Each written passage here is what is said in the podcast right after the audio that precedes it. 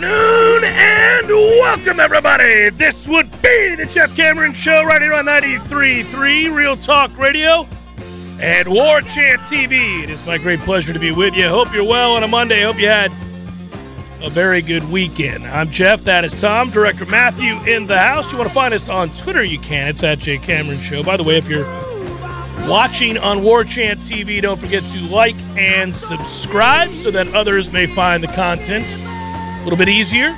Also, allows us to do more of what we like to do for you. So that's always a good thing. As I said, good weekend, busy weekend. Now we got a busy week because the NFL draft is nearly upon us. I'm excited. Hey, you know, the weekend held really good news for a former Seminole in the form of Scottie Barnes as he wins the NBA Rookie of the Year. And what a season. What a season for Scottie Barnes. And it did look more and more like he was going uh, to win this award, but, you know, you get that solidified. And now we turn right around and we'll find out if there's more good news for former Noles on the horizon in the form of Jermaine Johnson and whether or not he is drafted potentially in the top 10. There are a lot of mocks that have him there. It is a wide open NFL draft. And that has become very apparent. If you spend any time at all uh, surfing the web for mock drafts, whether they're the main sites that you like to go to with those that have been doing it for a very long time. Mel Kiper's been doing it forever, and he and Todd McShay. Whether or not you go to uh, Daniel Jeremiah, whether you go wherever you go, a lot of people have these mocks, and to say there's no shortage of them is an understatement. Uh, one thing you find that is consistent amongst them is that uh, there is a wide array uh, of opinions about who's going to go number one what kind of trades will be made because so many teams have multiple first round picks. Uh, so many teams have multiple needs that have said multiple first round picks. So stockpiling picks and moving back is an option for a lot of teams who need three or four players at key positions and not just one. It's also not a great quarterback draft, so people aren't trying to race up to the top of the board to grab a quarterback like we're accustomed to seeing for NFL drafts. There's usually a guy everybody agrees upon at that most important position. That's not true at all this year. So I think you see a lot of people in a lot of these mocks willing to move down. But then there's an abundance of players at the defensive end spot where Jermaine Johnson is, of course, and a lot of offensive and defensive linemen. So, uh, fun draft. Every draft is critical. There's no such thing as a bad draft. You hear people say that it's not a great draft. Eh, some drafts are sexier than others based on the players that are most high profile coming out, such as running backs, receivers, quarterbacks. But all drafts are critical and all drafts are good because there's always an abundance of players that will be in this league for the next 10 years kicking ass for somebody. Seems like there's a, a, leak out of the camp in Jacksonville, though, that Travon Walker is now minus money to go number one Defensive overall. lineman from Georgia, right? So Vegas must like the source on that one. Yeah, um, and so that would eliminate Aidan Hutchinson with the number one pick, who a lot of people thought for sure was going to go number one to Jacksonville, the kid out of Michigan, who was a real productive player, obviously. Um, so you know, look, and if you find if you go look at the footage, everybody saw Travon Walker play this year. Um, he's a he's a beast. Uh, it, it's crazy that anybody 270 plus pounds moves like that. Uh, there are no shortage of highlights of that guy making plays well down the field or well off to you know towards the sideline. Well, I mean tra- tracking guys down on plays that develop in the uh, flats. It's yeah, he's a free. Hey, here's a here's a little insight, everybody. Georgia's got some freakish athletes on that roster, right? Every now and again, when you're doing these profiles on players and you're trying to figure out who's going to go where and why, uh, and you come across the Georgia players, of which there are many. Like most years, you do that with Alabama as well, right? When you do it with this year's Georgia team, like, oh yeah, he's uh, he's a really good player. Boy, he's awfully athletic. And then you'll scan over to another player. You'll, boy, he's he's awfully athletic too. Look at that. Look at that highlight. Yeah, they they got they got some guys that can run. Are you feeling the undercurrent that it could be really boring on Thursday? No, I never feel that okay. it's boring. I mean, people might be bored. I never get bored with the draft because there's never been a draft that didn't end up featuring multiple players that end up in Pro Bowls in a couple of years. I mean, all of these drafts have that. I mean, to me, the Buccaneers, yes, there's a lot of star power on the Bucks, and obviously the lead dog in that star power hunt would be Tom Brady. But if you think about how the Bucks got to a place where they could bring in Tom Brady, or that would even be an option, it was because of the draft. It was because of how well they drafted important players on the offensive and defensive lines, at wide receiver, later on at linebacker and Devin White. They drafted so many really good players that that became an attractive offer for a Tom Brady. Tom Brady was the the you know the cherry on top. But in truth, think of all of those draft picks that happened year over year over year that led to a place where the Bucks were just a quarterback away. I hear you. I mean, there's the virtue if you're a true NFL fan of watching it. But like I saw in the chat, Timmy, uh, Timmy said, "I'm watching until Jermaine gets drafted." You know, sometimes the star power is enough to carry you into the 20s or the 30s. I just have a sense that on Thursday at Bumpus, it's going to be even more conversational for an NFL draft party than it typically is. Some years you just can't wait to see who goes. Yeah. This year, I think we we just need to talk about what our teams are doing more than the star power of one through 32. Yeah, again, the the star power of any draft is led by quarterbacks and Heisman type, you know, athletes that play wide receiver and running back. You know, since they never give the Heisman to a defensive player, um, you know that those are the guys that typically are going to carry the draft. And if there are five to seven of those guys stockpiled towards the top of the draft, yeah, then you see the shuffling and people moving up, especially if there's two quarterbacks and there's a debate which one is going to be the star. And then we have a trade, and people Yeah. go, "Whoa!" Uh, yeah. For this one, if we, you know, I'm excited to hear trades, man, because I think there's potential for a lot of bodies to move, like a lot of picks and a lot of people. I, I think you can- right you can on see a lot current of- rosters. Yes, yes, yes. Players yes. on current NFL rosters Yes. to move. That would be the intrigue of the trade more than oh they're moving up to seven. Like Mm-hmm. I don't care that they're moving up to seven. So what? It's happening a lot these days uh, with the NFL. It's also fascinating, you know, to watch players uh, move on from from guys that have been productive players for their team. You know, just it, it- teams are more willing to do that to move on from guys. Uh, so anyhow, it's draft week. It's always exciting to me. It's exciting to you, Tom. I know we'll be there at Bumpus to watch it. It'll be a good time. We invite everybody to come out. It's uh, almost a, like it's not really an official event as much as it's an annual event that we always do, and we always go there and we have a great time. We thank our friends at Bumpus. Food's really good there. Obviously, a plethora of beers to choose from, and uh, a, a ton of TVs. So there's always a good seat. Always good memories from draft parties across the years. I remember the one year that uh, Johnny Manziel was rumored to be maybe going to Tampa, and then Jerry Jones wanted him so badly they ended up Oh, taking Zack Martin out of Notre Dame. So happy we didn't take that But- bum. that was the year that I think it was Rapoport was was breaking down the picks five minutes before they went officially. And Pissing that's when- everybody off. Yeah, the NFL media said, "All right, we're shutting this down. No more of this." Yeah, no more of this is right. Uh, back circling back to my original point, which was to congratulate Scottie Barnes, who was a pros pro when he was here. And what I mean by that, that is a kid who came to Florida State, who knew before he ever laced him up for the Noles that he was going to be a first round pick. Now, the degree to which top five, top 15, top 25 wasn't known. But it was known because of body type, athleticism, sheer size, things you can't teach, that he was going to be a first round pick. And Scottie Barnes was unselfish to the point where he was willing to come off the bench. Corey Clark noted that in the piece on the weekend wrap up on warchant.com if you want to go read that.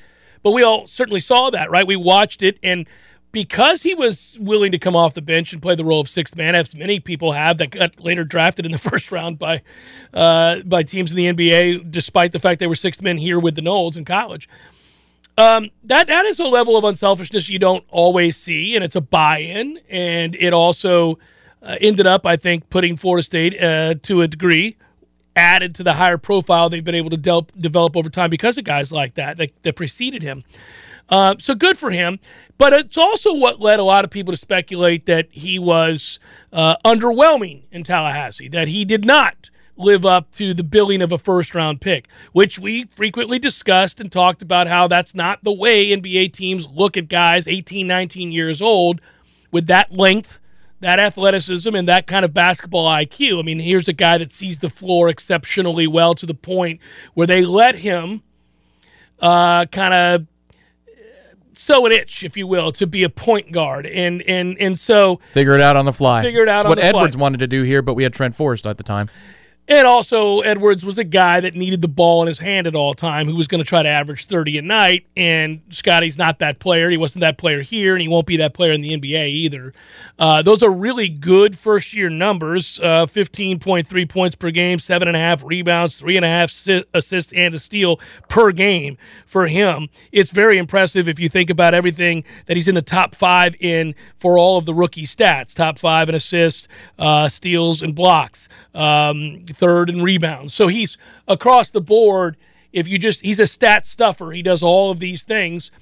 But more importantly, man, his game translates exceptionally well to the NBA. Um, and it, it did from the first day he was out there. Congratulations to him wanted to make note of that. Let's hope that it's more good news as the week goes on, and when the draft comes up on Thursday, we get a chance to celebrate Jermaine Johnson. You saw the video though for that uh, the Raptors put out at practice. It was Vince Carter doing the announcement on yeah. television. Everybody mm-hmm. kind of knew where it was going, but to see that Scottie broke down emotionally, you don't see that a whole lot. There's a lot of joy in his game, but how much it means to him to accomplish that. He's more about the team and everybody else, but it was cool to see it wash over him that he was the third player in Raptors history to win the Rookie of the Year and, and what it means. It's just kind of cool because Scottie sometimes he's too cool for school. That that was like his his persona, but uh, it means a lot to him. Clearly, it does. I wish he was just more healthy for this series in the playoffs to so he could show his wares a little bit better. Yeah, yeah, I agree. I agree. Uh, good things for him to come in the future. All right, the weekend was one in which the softball team got a sweep two close games and a runaway. Baseball team loses the series for a lot of reasons that they lose series these days, which is that they can't find a Sunday starter to save their life. Uh, the bullpen is wildly inconsistent. They're a better hitting team this year than they were last year. Statistically, those numbers bear out. Um, they aren't very good defensively. They weren't last year. Uh, they aren't this year. Uh, they're a weird team. They, you know, when they're on the run that they were just on, which was an exceptional run in which they got wins over really good t- baseball teams and, and, and, dominated in many ways, uh, nobody weighs in. When they lose the series, everybody weighs in. But I, I'm used to that. I'll say the same team that won all those games and did a good job during that stretch is the same team that lost the series this weekend. They're wildly inconsistent because of the factors we just named, which is that they don't have – a reliable back end of the pen. Now, I think they may have a guy on the roster. He happened to start yesterday's game against Clemson, in which he lasted all of one inning. Oddly enough, that same guy for one inning, as your closer, let's say, can miss bats, especially with that velocity. But as he tried to get the start here, and they gave him that start for good reason because the previous Sunday starter couldn't get outs on a regular basis. Uh, he was undone by the second inning which a uh, couple hits, hit batter, a bomb, and the next thing you know, we're tied. And, uh, you know, he's coming out of the game, and you're having to go to the bullpen in the second inning. Frustrating. The weird thing about that team is that uh, they're better. They're just not as good as we'd like them to be. And I think part of that is, again, the inconsistencies picking up the baseball and the bullpen. I, am curious to see if that gets worked out somewhere before regionals begins because they're, they're, obviously going to make the postseason and they may even have a chance if they go on a run here to, to host. It's not like guys don't take turns being dominant though. That's the other thing that makes it so maddening. It's just woefully inconsistent. Some guys have runs for two weeks, four appearances, five appearances, and you go, "There's your answer. There's your setup guy, or there's your closer." Yeah, yeah, yeah. And then the next time you need him in a high leverage spot, you know, it's a third of an inning and three runs are on the board. And you're going, "Well, that's not the answer." So that's probably what's driving them nuts over there. Is just the inconsistency. If you had two guys, you could just lean on them, and that, that's the end of it. But there's just it's ups and downs. So Quishon Fuller is gone. If we address the football team now, uh, that's not a surprise at all uh, for anybody following the team. It's not shocking to find out he has entered his name into the transfer portal. This is good news. Florida State's had a lot of kids that needed to go leave. Uh, I've been uh, very excited by the mass exodus of kids who can't play a lick. Um, and so hopefully more kids leave. Uh, I'd like to see more names in that portal. This roster has been asked sorry for a very long time. Happy Monday. And I just, uh, the more of those players that aren't any good that leave, the better off we are. And uh, more opportunities that present themselves in the transfer portal. This should be an interesting week for the transfer portal, Tom. Let's let's find out what we get here. Um, yeah, and, on Sunday. And we'll be watching very carefully. Sunday being the deadline. So next yeah. Monday, we're going to well, know what, what the I market mean. looks like. Yeah. Mm-hmm.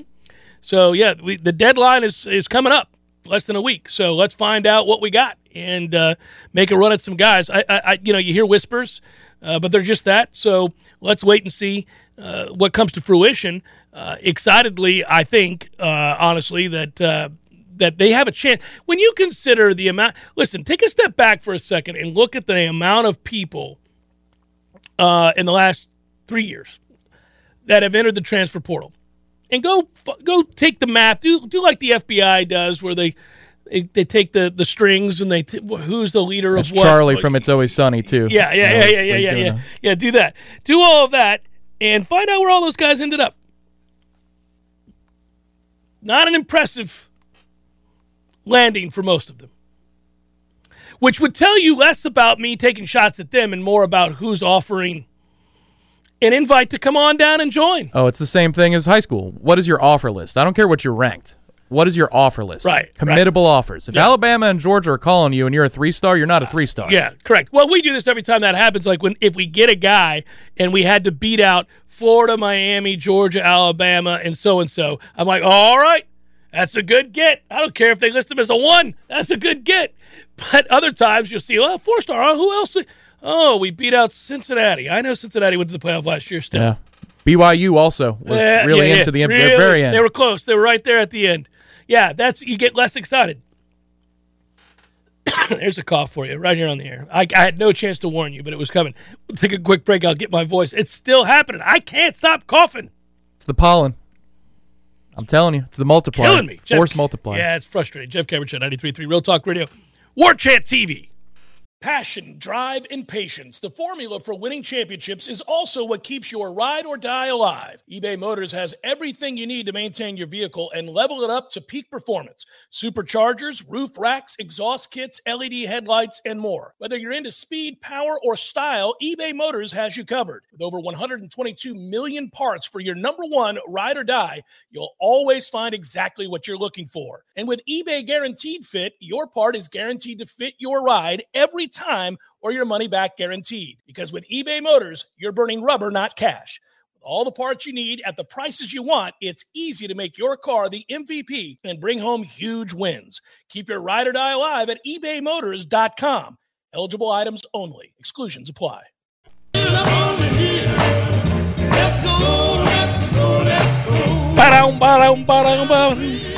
So last week we didn't get a chance to touch on it. We should have. I'm doing it now for the College Sports Book. Heads up! This week you'll see two posts on YouTube for the College Sports Book, both dealing with this topic, which is win totals out of the SEC East, win totals out of the SEC West.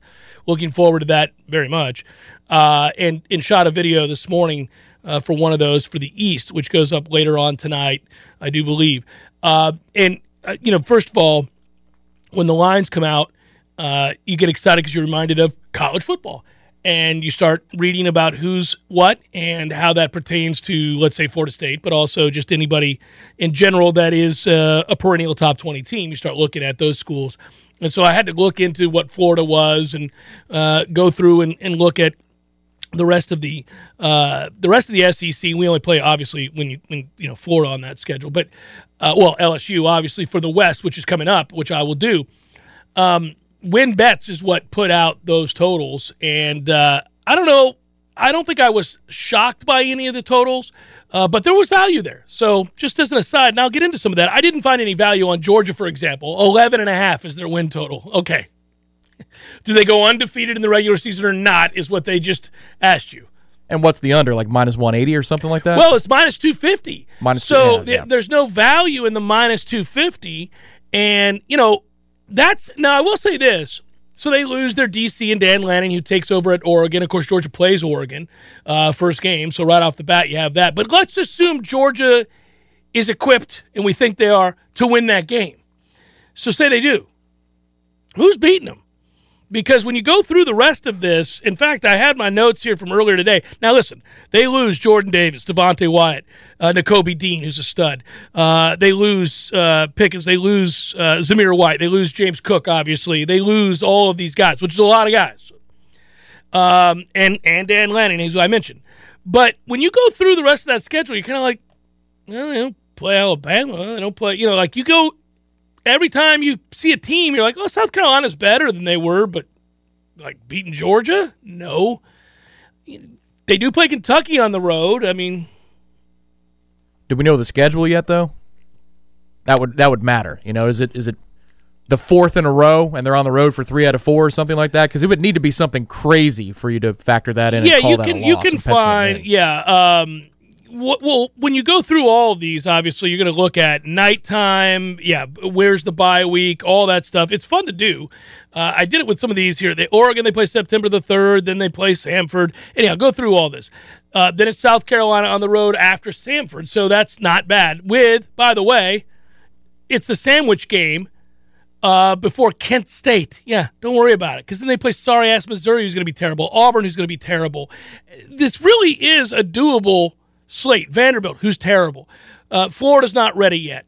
Tennessee, they play in Athens. They play Mississippi State on the road. I guess either that or Georgia or Kentucky late is where you're going to guess the the loss comes. Yeah, the that's upset the, loss. the right? two week pinch pointers right there. That's because it, though. it's probably two night games consecutively on the road.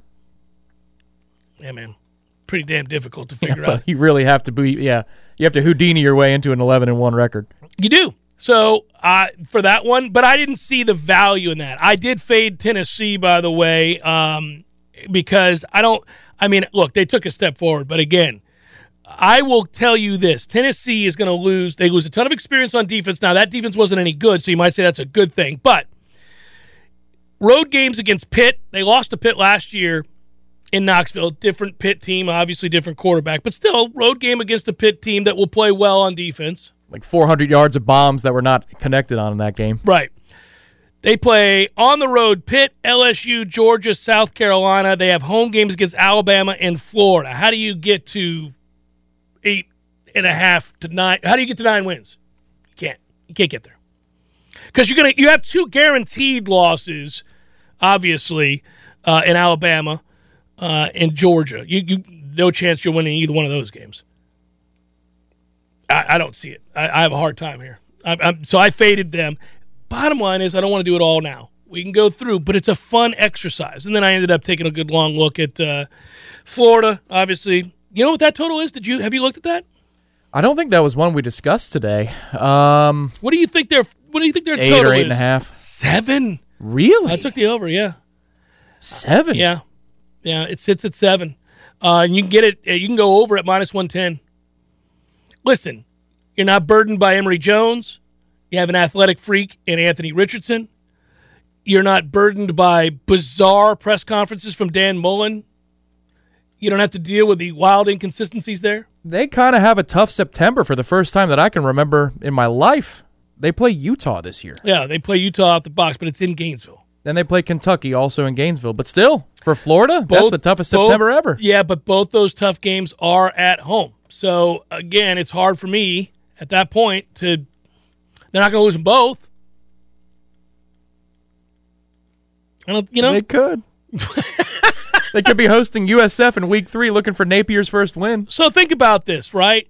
Uh, they play as we go through this. Um, they host South Carolina, who, if you think that's an improving program, then well, whatever. But they host that game. Vanderbilt will. By the way, Vanderbilt wins total win, win total is at one and a half.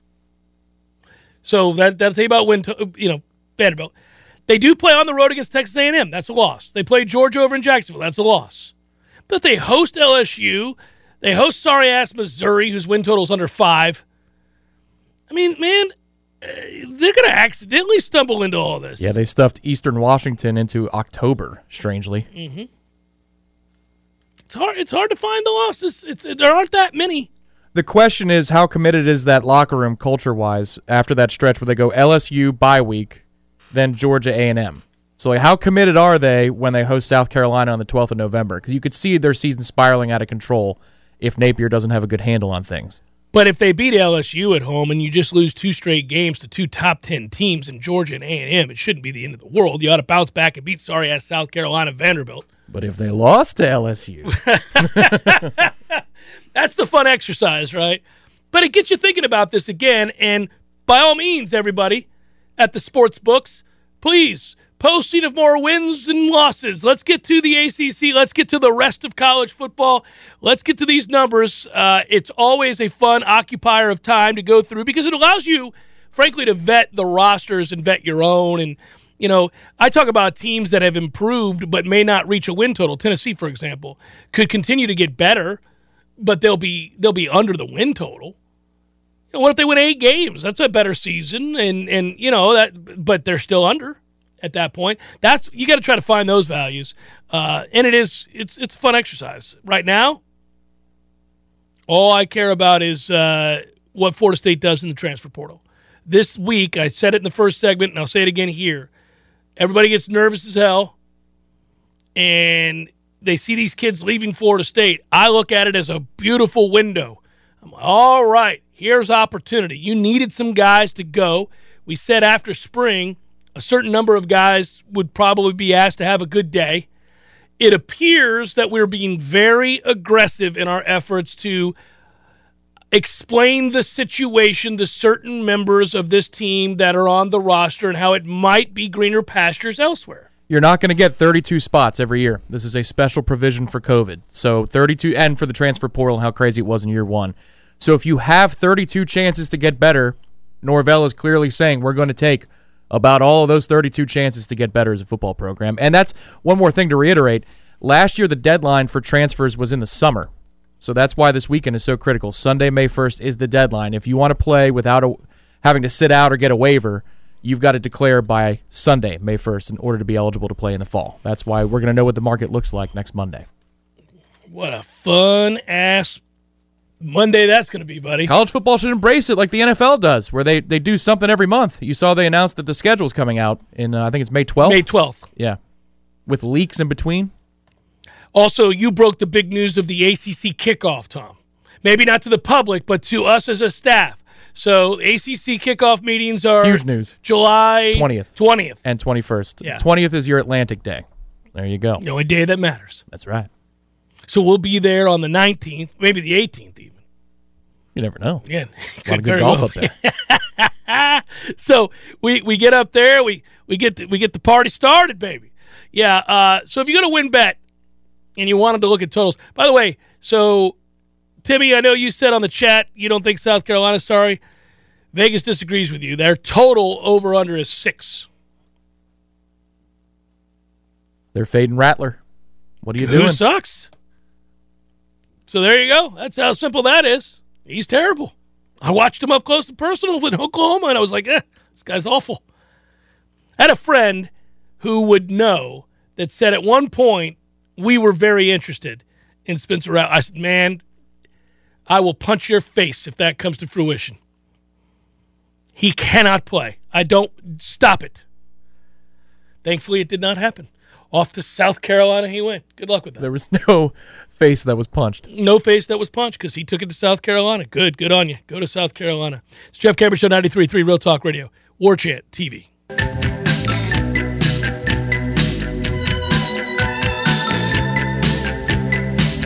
Do you, do you think last night's game gives us our wish where the ump show is no more in Major League Baseball? Because if you didn't see it, and I know you didn't, Tom, you were enjoying a con- Oh, you did see it. Yeah. You watched the replay? I saw the replay. Well, I was just say, if you saw the game, you would have seen seven instances in which Angel Hernandez could not have been more wrong. Uh, Segura's inside strike was six inches off the plate. Uh, the Schwarber one is what everybody saw last night, which rightfully he was enraged uh, because that was a walk. But uh, but no, not according to Angel Hernandez, who loves to hear himself and uh, and and and do the theatrics, and he did. And Schwarber, Schwarber, you got to give Schwarber credit here. You get the instantaneous, not delayed, contemplated, but instantaneous. I'm enraged bat throw, followed by whatever f bomb he had to say, and then a quick walk off. Got my piece in. Uh, you can go to hell eternally. Uh, I'm done with you. Whatever else was said there. Uh, I've clearly expressed myself here, and I'm going to uh, take it on down the road and allow my manager to speak on my behalf because I'm fearful that if I stay out here much longer and I look at your ugly face, I'm going to punch it. So he leaves, and there's that. He said after the game, did he have any more thoughts on Angel Hernandez? Quote, I'm not here to bury anybody, but his performance, quote, was not very good. There you go. There you go. I like that. Well done. Well done. You're right. Everything about that was efficient because the pantomiming was to signal to everybody on Yes. TV and in the crowd. You've called Here's why I am arguing With you. With your call. Yeah. This is a This strike square, zone. yes. This is out of it. That's a ball Well, by I love, rule. I love that he shows within the argument, and this is really efficient. I'm going to show you a strike zone. I'm going to point that you've called this, you've called this, and now you've called that. So we're all over the map, baby. There is no consistency. It's this, this, and that. You suck. I'm out. That's it. But there you go, baseball. I mean, how long? This guy's been terrible forever. Ever. Best union in sports. It's not the NBA Players Association, it's the MLB Umpires Union. It's unbelievable. Yeah, no, I I don't I actually a lot of times when guys lose it, it's a long season. I'm like, ah, get it together, buddy. Yeah, hang in there. It's That's a, long one nothing ball game. That's a one nothing ball game, and that's not close. It's just not close. And and the best part, Milwaukee didn't think it was close. Hader didn't think it was close. They're all like, "Well, that smirk. he turned and looked like, my God, he knew it was bad." Well, he turned his back. At least he had the respect to turn his back. Like, I, I'm not going to make fun of you. He knew it was a ball, and then he saw the strike. My goodness gracious, fellas. But Kyle has a case. I'm going to watch it on the Jumbotron. Yeah. Also, if you look at the Milwaukee dugout, they all know it's a ball. Like you see all the Milwaukee players kind of like, yeah, that's that's a toughie. That's that's that's a toughie. You can't call that. So anyhow, I'm hoping the more high profile these moments, the better. That's what you want to see. Faster robots. Here we go. Opening day 2023. Let's do it. Very well could be. Uh, and then there is this. I circle back on topics that I've touched on briefly if we get more information and opportunities to express further our concerns. Why hasn't somebody beaten Ben Simmons' ass? What are we doing? Somebody on that squad should beat his ass senselessly. It should be reported that he's been hospitalized. I cannot fathom how, down 3 0 after all this. I mean, no, no, no, no, no. Nice outfit, Ben. No, I'm kneecapping somebody. There's no chance. I can't stand it's it's unsettling. I'll see y'all on Wednesday. You got this. Go ahead. So he's out for tonight's elimination game against Boston. They're about to get swept. They're about to get swept. And you talk about obviously a disastrous season for them. Now, I don't care because screw Kyrie. But here they are, and this guy was all set to come back several times over. Now, nah, uh, back's a little sore. A little sore. From what? From what? From sitting for two years? What is your back sore from? No, no, no. I, I can't. I just. It's all the pickup basketball he's playing with Kawhi. He and Kawhi, you should see these battles they have. Kawhi, however, has led his team to championship level play and a ring. Yes, I mean Kawhi did that. Ben Simmons, sir, that's a layup you just passed up for fear that somebody might challenge you, and now you don't play. Period. His feelings got hurt. It's why he produced the Exodus because his feelings were hurt. That Philly fans got on him about sucking. Imagine that. And now there's this. I, I, I, I can't deal. I'm surprised hyper competitive people who are reliant on somebody else's performance to coincide with theirs in order to produce wins doesn't at some point say, okay, well, we're going to have to take this into our own hands. It, not unlike the military. You would order the code red. Oh, the soap beatdown would be unmerciful. It would be one of the greatest courtside reports of all time. We have it on good sources that Ben Simmons was beaten to within an inch of his life as half that team Whoa, whoa, whoa. half that team threw soap into pillowcases and bludgeoned him. Now, of course, I'm not rooting for that, Tom. But I'd like That's some, not a code red. Santiago wasn't supposed to go. All right, I'm being facetious to some extent. Director Matthew uh, makes a good point in the lower third that he had up, which is, well, don't you need somebody who can shoot the basketball if you're Brooklyn? So what's the difference? It's just at some well they don't they don't get stops for starters and and it's but this is it's unbelievable. Every time I watch I, I when they announce I wait on it. I'm like okay here it comes. Let's get let's hear the reasoning. I just I think obviously these are areas in which I'm old because there's no way that you would ever I mean the, can you think about it like those Bulls teams, those Lakers teams, those Detroit teams, those Boston teams, like any of those guys sitting passively by watching a supposed key component to what they're trying to do just decide, eh, I'm gonna go ahead and collect this check in a suit. No, man, no, none of them. Yeah, instead of film, you should subject him to great moments in athletics history where somebody plays hurt. Like, you know, this is just for, you know, just a lesson. You know, Ben, we're not saying anything, but here's Tiger in the 08 U.S. Open. Well, on a broken leg. Yeah. It's Jeff Cameron, 93.3 Real Talk Radio and Warchant TV.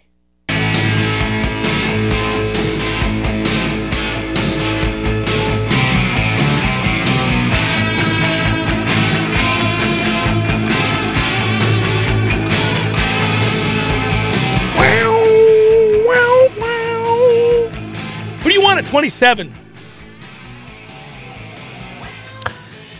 Kind of look at the uh, potential. Uh, there's nobody that I get enamored with the way I did. Well, I mentioned to you before uh, that offensive lineman from uh, Yeah, BC. from BC, I like him a lot. Yeah, um, Zion Johnson.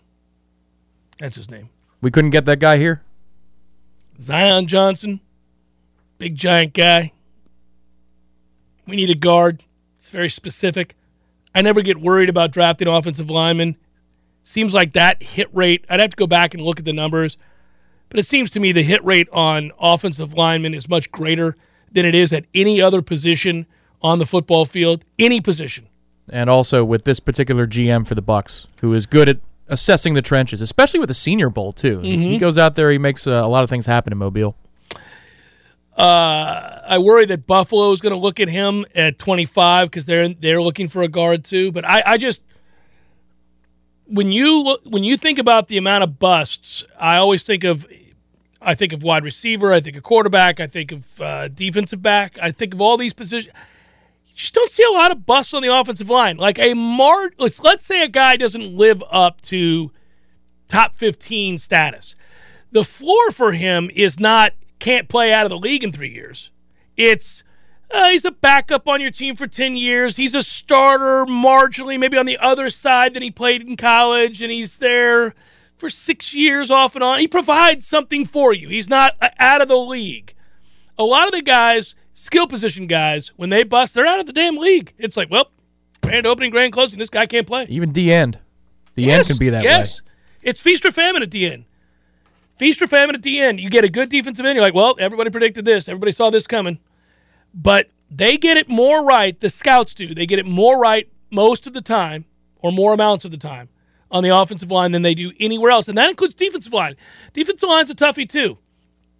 Uh, partly because a lot of the interior guys not only do they take a beating, but their weight is such. Those knees, man, you just you can't trust the knees, and uh, that's tough. You'd say that maybe about an offensive line, but I think that's especially true when you get inside the tackle box. That that gets tough. Uh, first of all, they're they're often uh, they're kind of fallen upon or chopped, even when it's not intentional. A lot of that happens. That's where you hold your breath for Lovett and Cooper here this year, that everything goes okay. And especially Sure. like the overweight ones, like the really big dudes like Coop. It's very important that his medical goes, I mean, perfectly. Mm-hmm. I think he is so poised to have a good year. I Yeah. mean, I, I really, I keep saying that he was the guy that in camp every day I saw a flash, I saw a moment. I know you you had those moments too. I, I that first week of pads, I really kind of looked on that defensive line closely. I watched those drills. I wanted to, well, partly because I wanted to see Jared Verse, wanted to watch how he adapted, and and he was a quick learner, quick study. And I also we have some other question marks about really both ends we- we're worried about. So I kind of went over there for that reason. And as I did, I was really impressed by the interior. We already knew the names, we already knew the guys that we would be depending on. But right off the bat, Farmer kind of impressed you right off the bat. You're like, all right, there's a guy that is getting better. He's big. He's got the requisite weight necessary 15 to hold snaps. it. Yeah, right. yeah. 15 to 17 snaps a game. He can help you out a lot. But every time I was doing that, I was just hell bent on watching that, watching technique, watching leverage and watching you know speed, the get off time. And man, Coop is quick for a guy that size, and and he's he's obviously gotten so much better working with his hands. Uh, you got to give Odell a lot of credit there. That that group continues to emerge and play good football, and I, I think they're going to be the strength of the team this year. Just the crazy thing about Lovett to me is you know what he's listed at, and it's a huge number, but he carries it so naturally. He doesn't even look that big. There are some dudes that you know every every ounce that's on them because it's just the way their body presents. But Lovett is sneaky large. And those two, you're right, they're just so quick. The hand fighting for Lovett is what separates him. The raw strength is what Coop brings to the table. Yeah. They're going to be fierce this year. Panama Jack, I want to since we're talking about this, I want to address um, something you wrote here in the chat because I'll forget, and we'll get into the second hour, and I won't remember to do so. Uh, you you asked if Maurice Smith beat out Kayden Lyles this spring. Well, I think it was a lot less about beating out Kayden Lyles and a lot more about Kayden Lyles just not participating nearly as much in camp as I expected him to. I think they really went out of their way to ease Kayden Lyles into the program, into this offense. He was learning not only uh, schematically the differences between Wisconsin and here, uh, but also the verbiage. So I think there was a lot on his plate coupled with recovering from an injury. So you had three things that meant they were going to take their time because time was not of the essence. You had time. Uh, and, and oftentimes for a spring, for a transfer player, it's a good time to take it slow. You get them acclimated to their new surroundings. That includes, you know, living in an entirely different city, very different Madison, Wisconsin, Tallahassee, Florida. Uh, you get them acclimated. You let them recover from whatever ails them. You know, they're getting back their strength. You get them healthy in the gym. You get them eating right. You get them acclimated in that way. And then you have them get acclimated to the system. Now, I will be concerned, though, to your point. I know why you asked the question. I will be concerned if we get into fall camp and we're not seeing him routinely getting the look at center with the ones. If that's not happening, I'm concerned because Maurice Smith, barring a massive transformation of his body from now until fall camp starts, is still way too small. Way too small at center. He has not grown uh, significantly from where he was at the end of last season. You're just not seeing it. Yeah, you need that Captain America procedure you know, where he just he balloons out of nowhere. But what's the over under for that? You know, that concern level. Is it a week into fall camp? No, but I would ask. Two I, weeks. I, I, I can tell you it's on my docket of questions to ask early. I'm not waiting for that. Uh, it's an important question. I mean that. I mean, like for for contextual purposes of explaining things to our audience. I if you're telling me Maurice Smith is starting for this team at center this year, then I'm telling you that's going to affect our win loss outcome in a negative way. So I'm going to ask that question quickly. I want to know. That's going to be the most fun part of fall camp to me is outside of that specific position, and I'm assuming they're going to bring in another player or two. Let's hope. Uh, but how quickly do they get to the five? Because there was a lot of cross training going on in spring, a lot of it. Yeah, and so you don't know what you have because guys aren't working, you know, next to each other with any degree of consistency. Well, yes, there's no continuity there, so it could affect the overall performance of the five. But Tom, we do know what we have and don't have physically there.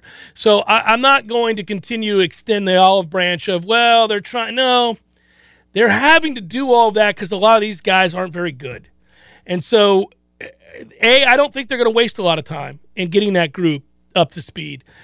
And, and B, we, there are some unknowns. Now, it's not to say that guys can't grow and get bigger and stronger in the offseason. That offseason's for that. And I'm not questioning any one of those players' dedication.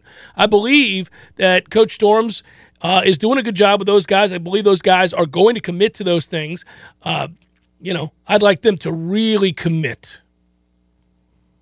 Really commit. Really know what it means to sacrifice and commit to something with the whole of your being. No, I wasn't kidding about that Captain America procedure. That thing did wonders for him. Hour number two forthcoming. Stay with.